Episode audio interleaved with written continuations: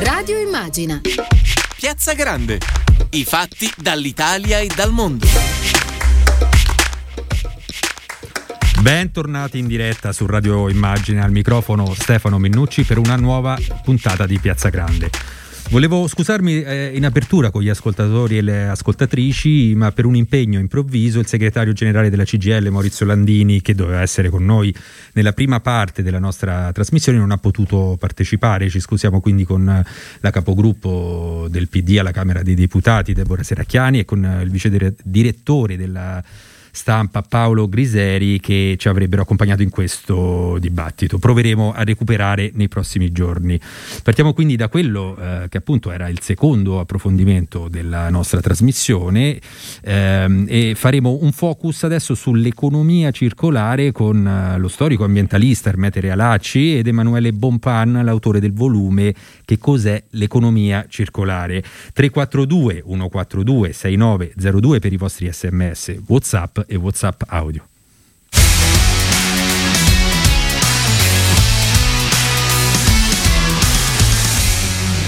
Dunque, nel giro di pochi anni è passata dalle formulazioni teoriche all'applicazione pratica in diversi settori, perché eh, è in grado di ridurre il consumo dei materiali, l'emissione di gas serra e può dare anche un importante contributo al raggiungimento degli obiettivi del, di decarbonizzazione e, e anche in alcuni casi dà vantaggi economici. Stiamo parlando dell'economia circolare, questo nuovo modello così centrale nel processo di, di transizione ecologica eh, in cui ormai la nostra società si sta immergendo.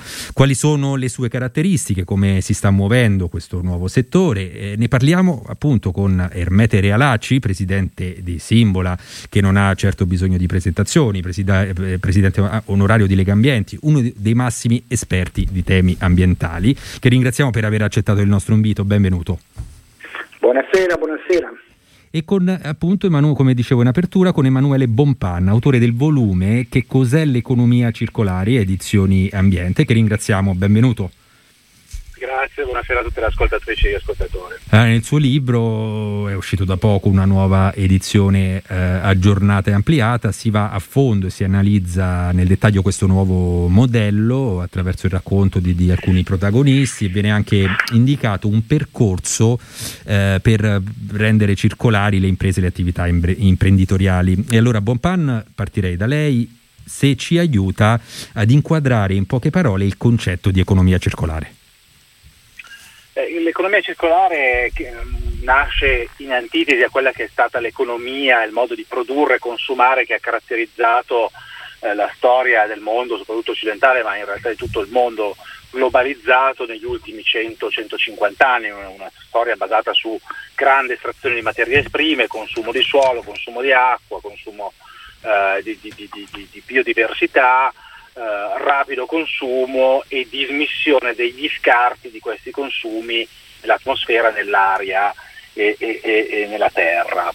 Eh, quindi l'economia circolare va a sanare da un lato riducendo la quantità di materie prime, la quantità di energia, la quantità di input nel sistema e a eh, fare tesoro, riutilizzare, riciclare, reimpiegare tutto quello che diventa output in modo che diventi rigenerativo sulla nostra economia, sulla nostra natura e che vada in qualche modo a eh, cambiare tutti i settori merceologici, dalla costruzione di case, dall'edilizia fino all'automotive, passando ovviamente eh, per il food, il packaging che sappiamo essere un grossissimo eh, problema, ridefinendo anche quali sono i tempi di vita degli oggetti. Molto spesso noi impieghiamo cose di uso quotidiano che hanno durata di vita molto bassa, sono difficili eh, da riparare, non sono disegnate per durare a lungo, non sono eh, progettate per essere eh, condivisibili, ad esempio, non sono progettate per massimizzare quello che viene definito in maniera tecnica il valore d'uso di un oggetto. Io in questo momento mi trovo su un'automobile, questo è un oggetto che per il 95% del suo tempo vita rimane parcheggiato, quindi sottraendo suolo, sottraendo spazio nelle città, eh, e con una quantità di materia che, che rimane infatti inutilizzata. E quindi ecco, l'economia circolare è fatta di tantissime applicazioni che vanno dai nuovi materiali che vengono dal riciclo o addirittura eh, della natura, sono materiali dagli scarti della produzione del riso, le produzioni agricole, eh, che passano ovviamente a tutto il mondo della tecnologia per gestire in maniera più intelligente gli oggetti e toccano il mondo del design che deve ripensare come sono progettati tutte quelle componenti che noi quotidianamente impieghiamo nella nostra vita per, uh, per divertirci, per spostarsi, per uh, vestirci, per il nostro benessere e la nostra felicità. Senta, ci fa qualche esempio rapidamente, qualche esempio virtuoso di aziende italiane che fanno uso di economia circolare? Beh, vediamo sempre più aziende che in Italia stanno adottando questi modelli. Eh, se vediamo ad esempio eh, sulla parte di bioeconomia, cioè aziende che usano scarti, eh, scarti agricoli o, pro, o, comunque prodotti eh, di origine per fare nuovi materiali, abbiamo la Nomont che è un colosso della biochimica eh, che molto spesso è citata a livello internazionale. Eh, abbiamo tantissime start-up che invece stanno lavorando su questi nuovi materiali, parlavo prima degli scarti del riso, Rice House è una start-up eh, che, che, che, converte gli scarti della produzione risicola in materiali da costruzione. Um, abbiamo anche grandi, grandi, aziende come Enel che hanno fatto dell'economia circolare una pratica industriale, lo vediamo ad esempio nelle politiche di procurement, eh, quindi tutti coloro che devono vendere a Enel devono eh, eh, vendere prodotti che hanno in qualche modo un, un certo grado di circolarità. Eh, e ancora vediamo in tutto il mondo del, eh, dei consorti che ovviamente sono un'eccellenza italiana, i consorzi del, degli apparecchi elettronici, i consorzi degli oli lubrificanti che tra l'altro Insomma, ha sì, compiuto sì. recentemente 35 anni, uno dei più vecchi. Eh, sono tantissimi ovviamente, in un libro di 240 pagine ne abbiamo raccontate, certo. ci sarebbe da parlare per ore.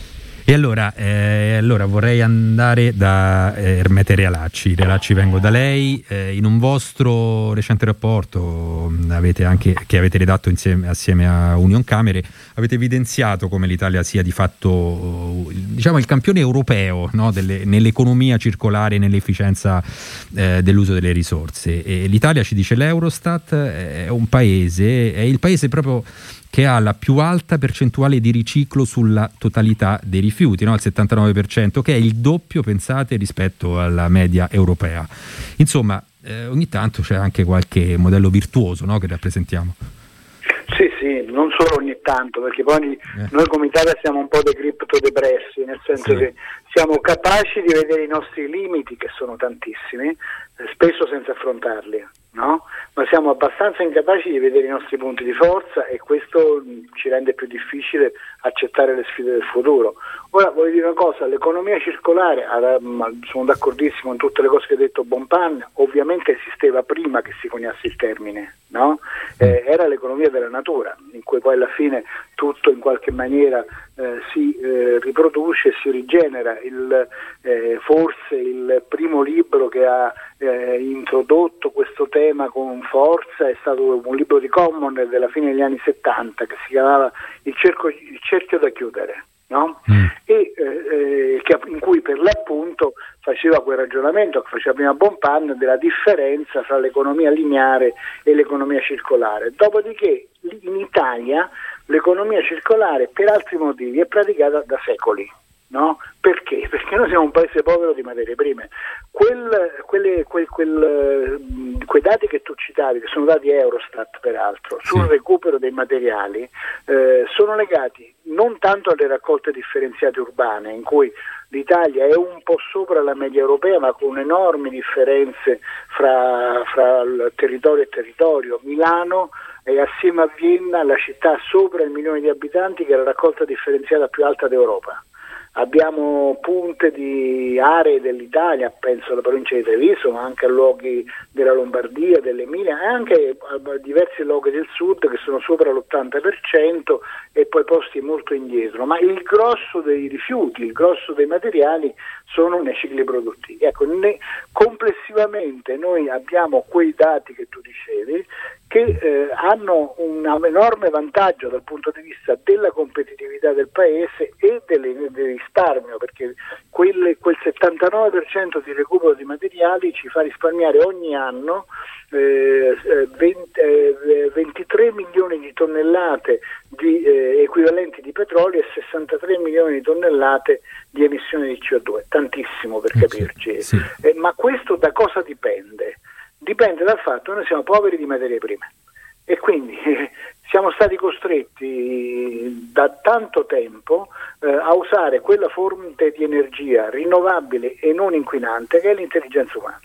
E quindi molte delle filiere della nostra eh, economia circolare, gli stracci di Prato, le cartiere della Lucchesia, i rottami di Brescia, non sono figlie eh, di un decreto o, o, di una legge, anzi talvolta eh, la burocrazia rischia di inguaiarle. Per esempio, noi siamo, abbiamo i numeri che tu dicevi, mm-hmm. eh, ma eh, siamo molto indietro nell'applicare alcune norme europee, si chiamano end of waste, cioè che, che eh, identificano i materiali che non sono più rifiuti ma possono essere di nuovo usati nei cicli produttivi e quindi ogni tanto rischiamo di fermare queste filiere virtuose oppure accadono dei fatti ancora più paradossali.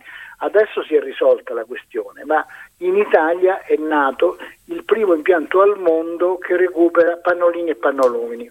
Viene eh, da pensare con ironia a un mm. impianto di questo tipo, però in realtà quando tu superi l'80% di raccolta differenziata urbana i pannolini e i pannoloni non sono poca cosa di quello che resta e per ovvi motivi sono difficili da trattare. Bene, il primo impianto al mondo è stato realizzato eh, in accordo con un consorzio pubblico, il consorzio Contarina, in Veneto, in provincia di Treviso, da un'azienda italiana però partecipata dalla Procter e Gamble eh, e questo impianto è stato per cinque anni in stand-by perché né la regione né il ministero davano l'autorizzazione a usare i materiali prodotti da quell'impianto. Una ecco, e qui, eh, sì, sì, e qui mi vorrei allacciare anche a una, una domanda che, che, che pensavo di, di porre a entrambi eh, diciamo, no, volendo fare dei passi in avanti da questo punto di vista, eh, diciamo, visto che ci, ci apprestiamo a, a, vivere una transizione ecologica, no? per fare ulteriori passi avanti eh, dobbiamo partire dagli ostacoli che ci sono nel nostro paese. No? Quali, quali, sono allo stato attuale le, le, grosse difficoltà nel mettere a terra progetti eh, di energia circolare? Eh, ri, riparto da Bonpan e poi vorrei ascoltare anche Realacci. Bon, pan? Ci... Mi sentite? Sì, sì. Prego, prego, non so eh, se ci ha sentito. Un okay. attimo di, di disturbo. No, okay. Dicevo, uno, uno, degli elementi da cui bisogna sicuramente partire eh, è innanzitutto la, la, la, formazione e la comprensione anche di che cos'è l'economia circolare eh, d- davvero. Giustamente noi ci basiamo sempre sui materiali, ma il, il, tema dell'economia circolare è molto legato anche al tema del design, del design di prodotto, del design di processi. In Italia sul design ha sempre giocato un ruolo molto importante e quindi non si tratta solo di riutilizzare i rifiuti a fine vita, ma si tratta di ripensare eh, gli oggetti in maniera integrale, appunto, come dicevo prima, facendoli durare più a lungo, eh, avviandoli verso nuove tipologie di business come la condivisione, come contratti a noleggio, eh, come contratti in abbonamento e su questo purtroppo mancano, eh, mancano penso corsi di formazione, mancano corsi di laurea che sono specializzati. Stanno iniziando ad emergere adesso, che è un'ottima notizia, ma ovviamente data la scala l'economia circolare non è una materia, dovrebbe essere una corrente di pensiero che viene abbracciata più o meno in tutte le scuole dove si fa design, dove si fa economia, dove si fa prodotto. E quindi penso che il tema dell'educazione all'economia circolare, dello studio, anche della ricerca, perché poi tanti modelli di business sono ancora da validare per vedere se effettivamente eh, funzionano. Uno dei più eh, discussi è quello del prodotto come servizio, dove non si vende più un oggetto, ma lo si dà in comodato d'uso a una persona in modo tale da aprire anche tutta una serie di opportunità di business. Eh, non entro nel tema legislativo, ovviamente come diceva Germe Terrialacci c'è una grossa questione dal punto di vista eh, legale, ci sono tanti, eh, tanti legami buro- burocratici che spesso eh, rallentano l'innovazione, ma quello è vero sempre per tutti i settori, l'innovazione molto spesso si deve scontrare con la lentezza del, eh, del legislatore che molto spesso non comprende le, le dinamiche di transizione.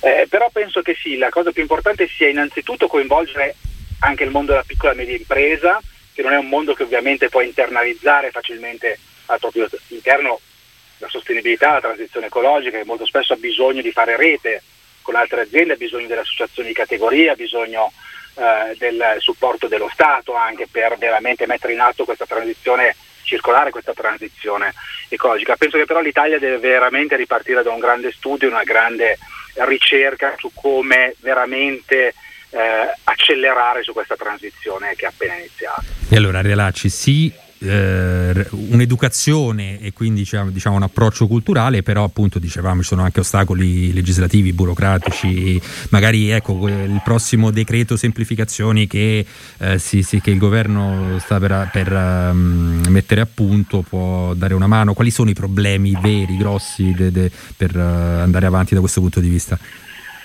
Ma sono tanti, Beh, per esempio in qualche caso non c'è neanche il caso, non è il problema di fare nuovi decreti, ma di applicare quelli vecchi. Mm. Io lì francamente trovo inaccettabile, ripeto, che sull'end of west, cioè questi decreti che l'Europa ci chiede, noi siamo così indietro essendo quelli più forti in questo campo. No? E lì io la dico in termini un po' brutali e semplicistici, io tante volte copierei eh, non eh, prendiamo cosa hanno fatto Germania, Francia, Olanda, controlliamo e, e, e, prendiamo quelle norme perché poi recuperare il rame non è che eh, è così diverso se lo si fa in Italia oppure se lo si fa in Germania. Per esempio, in tanti di questi settori, che spesso sono settori energivori, pensiamo all'alluminio, noi siamo veramente molto più forti degli altri paesi. No? Ovviamente questo non è un risultato da contemplare perché bisogna spingere, innovare, eh, ci sono nuove frontiere, anche quel 79% non è solo un'eredità del passato, è figlio di tante eh, innovazioni che sono state fatte dalle imprese italiane, dal tessuto economico italiano e adesso abbiamo delle frontiere delicatissime, oltre a quelle che eh, proponeva Emanuele, che riguardano anche un cambiamento di costumi, di consumi, di stili di vita. Per esempio c'è un terreno delicatissimo che è quello delle, dei, dei, dei, minerali più rari, il nickel, il litio, il cobalto, le terre rare, eh, che servono però per fare l'elettronica, per fare anche eh, fonti rinnovabili. Ecco, lì eh, c'è una latente guerra nel mondo per il controllo di questi materiali, è chiaro che l'Italia può lavorare su due terreni, minimizzarne l'uso e massimizzarne il recupero, perché la nostra cultura va in quella direzione, perché eh, questa nostra tendenza eh, attraversa un po' tutte le produzioni. Per esempio, noi siamo di gran lunga i leader nel recupero eh, de, de, eh, de, del legno. No? Noi siamo leader mondiali nei pannelli truciolati, siamo il terzo esportatore del mondo nel legno arredo, l'abbiamo fatto anche attraverso queste innovazioni. No? Lo stesso vale per tanti settori in cui un'innovazione eh, porta l'Italia a consumare meno energia nelle macchine agricole, nelle giostre. Noi, eh, ora sistematizzare queste cose e, a, e, a, e a, aprire nuove frontiere è anche una, una, scelta che rafforza la nostra economia. Ecco, io penso che oltre a, a, diciamo, a educare le persone bisognerebbe educare la politica, perché la politica spesso guarda questi temi eh, come eh, se fosse, eh, che ne so, eh, il Boy Scout, o, insomma, esagero, però insomma eh, sì, sì, sì, di... sì, sì, però a proposito no, di politica, io allora eh, mi dà un assist e io le vorrei chiedere no, un, un, commento sulla notizia proprio di oggi della politica, cioè la Commissione Affari Costituzionali del Senato oggi ha approvato uh, il disegno di legge per la tutela dell'ambiente e anche degli animali de, de, in Costituzione, cioè si tratta di modificare gli articoli 9 e 41 della, della nostra Carta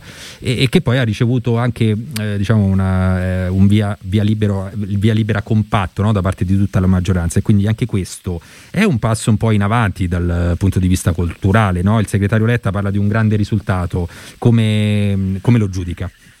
È un segnale interessante, francamente non credo di andare in porto, mm. non ho letto bene come il testo, eh, c'erano stati anche altri tentativi nel passato di inserire per esempio l'ambiente nell'articolo 9 che è l'articolo che più si presta eh, e che ovviamente non conteneva nessun riferimento agli equilibri ambientali perché non era la cultura dell'epoca, però sappiamo che cambiare la Costituzione è un percorso abbastanza lungo e complesso siamo oltre la metà della legislatura, è passato solo in commissione, va calendarizzato in aula, ci vogliono passaggi a distanza di mesi, insomma, no, cioè, trovo che sia un segnale importante, dubito che possa andare in porto prima della fine della legislatura. Certo, certo. Vabbè. Quindi accogliamo Staremo a vedere. il segnale. È un segnale, esatto, esatto, esatto. E dunque poi tornando al eh, tema dell'economia circolare, c'è anche in generale della transizione ecologica, c'è anche eh, un, un tema legato al mondo del lavoro, no? come cambierà eh, il lavoro in questo, in questo, processo di trasformazione, quali f- serviranno altre figure, no?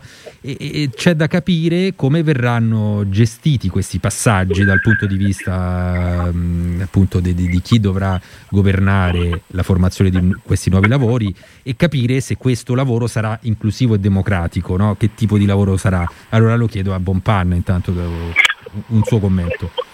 Certo, beh, innanzitutto mh, come, a seconda del settore merceologico ci sono già previsioni di quanti e che tipologie di lavori potrebbero emergere.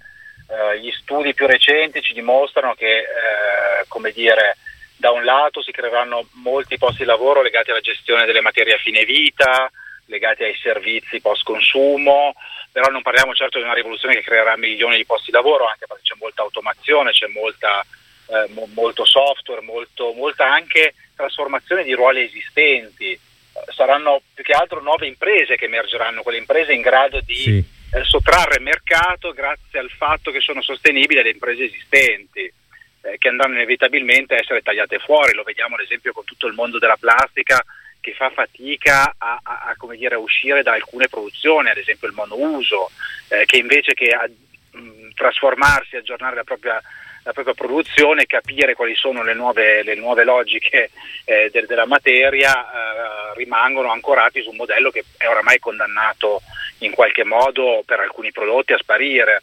Eh, sicuramente faranno, ci sarà molto bisogno di designer, di informatici, perché si tratta di gestire sistemi sempre più complessi, si tratta di eh, gestire grandi quantità di informazioni, perché dobbiamo appunto sapere cosa succede ad esempio dei prodotti come servizio quando ritornano in fabbrica, quanto materiale rifiuto viene prodotto ogni anno per essere gestito. Quindi eh, in questo modo è fondamentale eh, il ruolo dei sistemisti, degli informatici.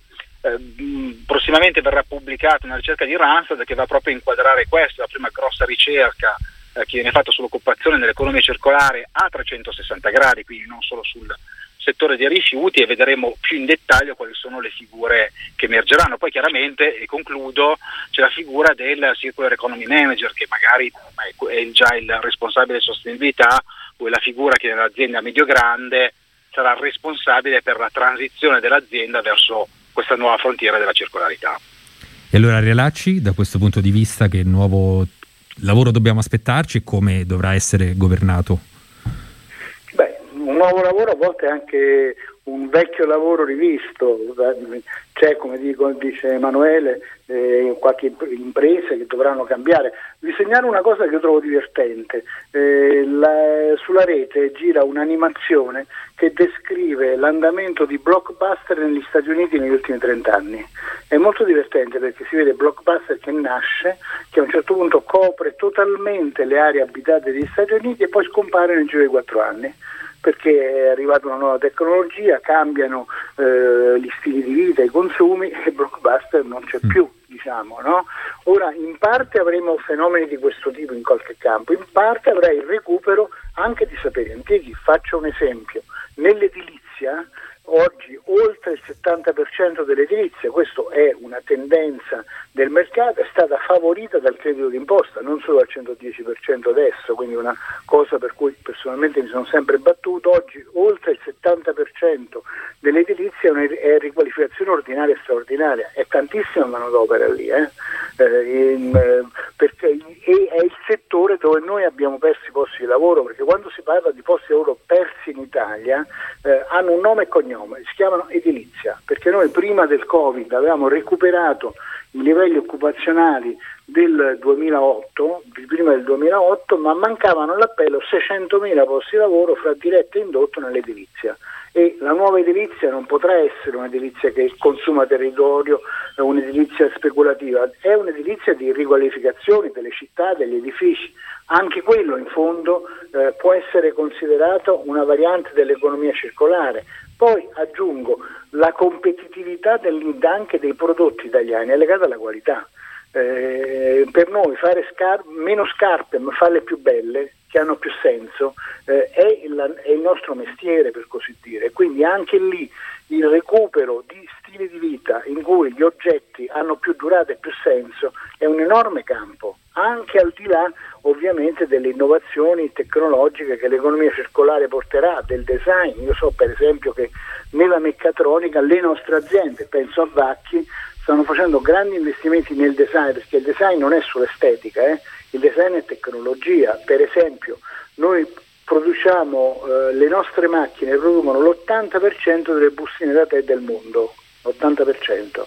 Eh, se vuoi ragionare in termini di economia circolare, devi cambiare fin dall'inizio come eh, i processi sono organizzati. Su questo molti si stanno muovendo, bisogna aiutarli limiti del possibile e soprattutto eh, semplificargli la vita. Io penso questa è la cosa forse più importante da fare, capire che questa è una frontiera in cui l'Italia ha molto da dire.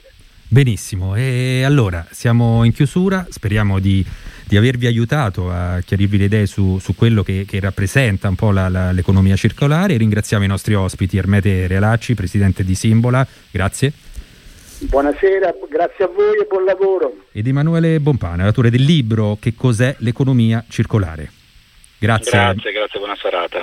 Grazie a tutte e a tutti voi per averci seguito e a presto.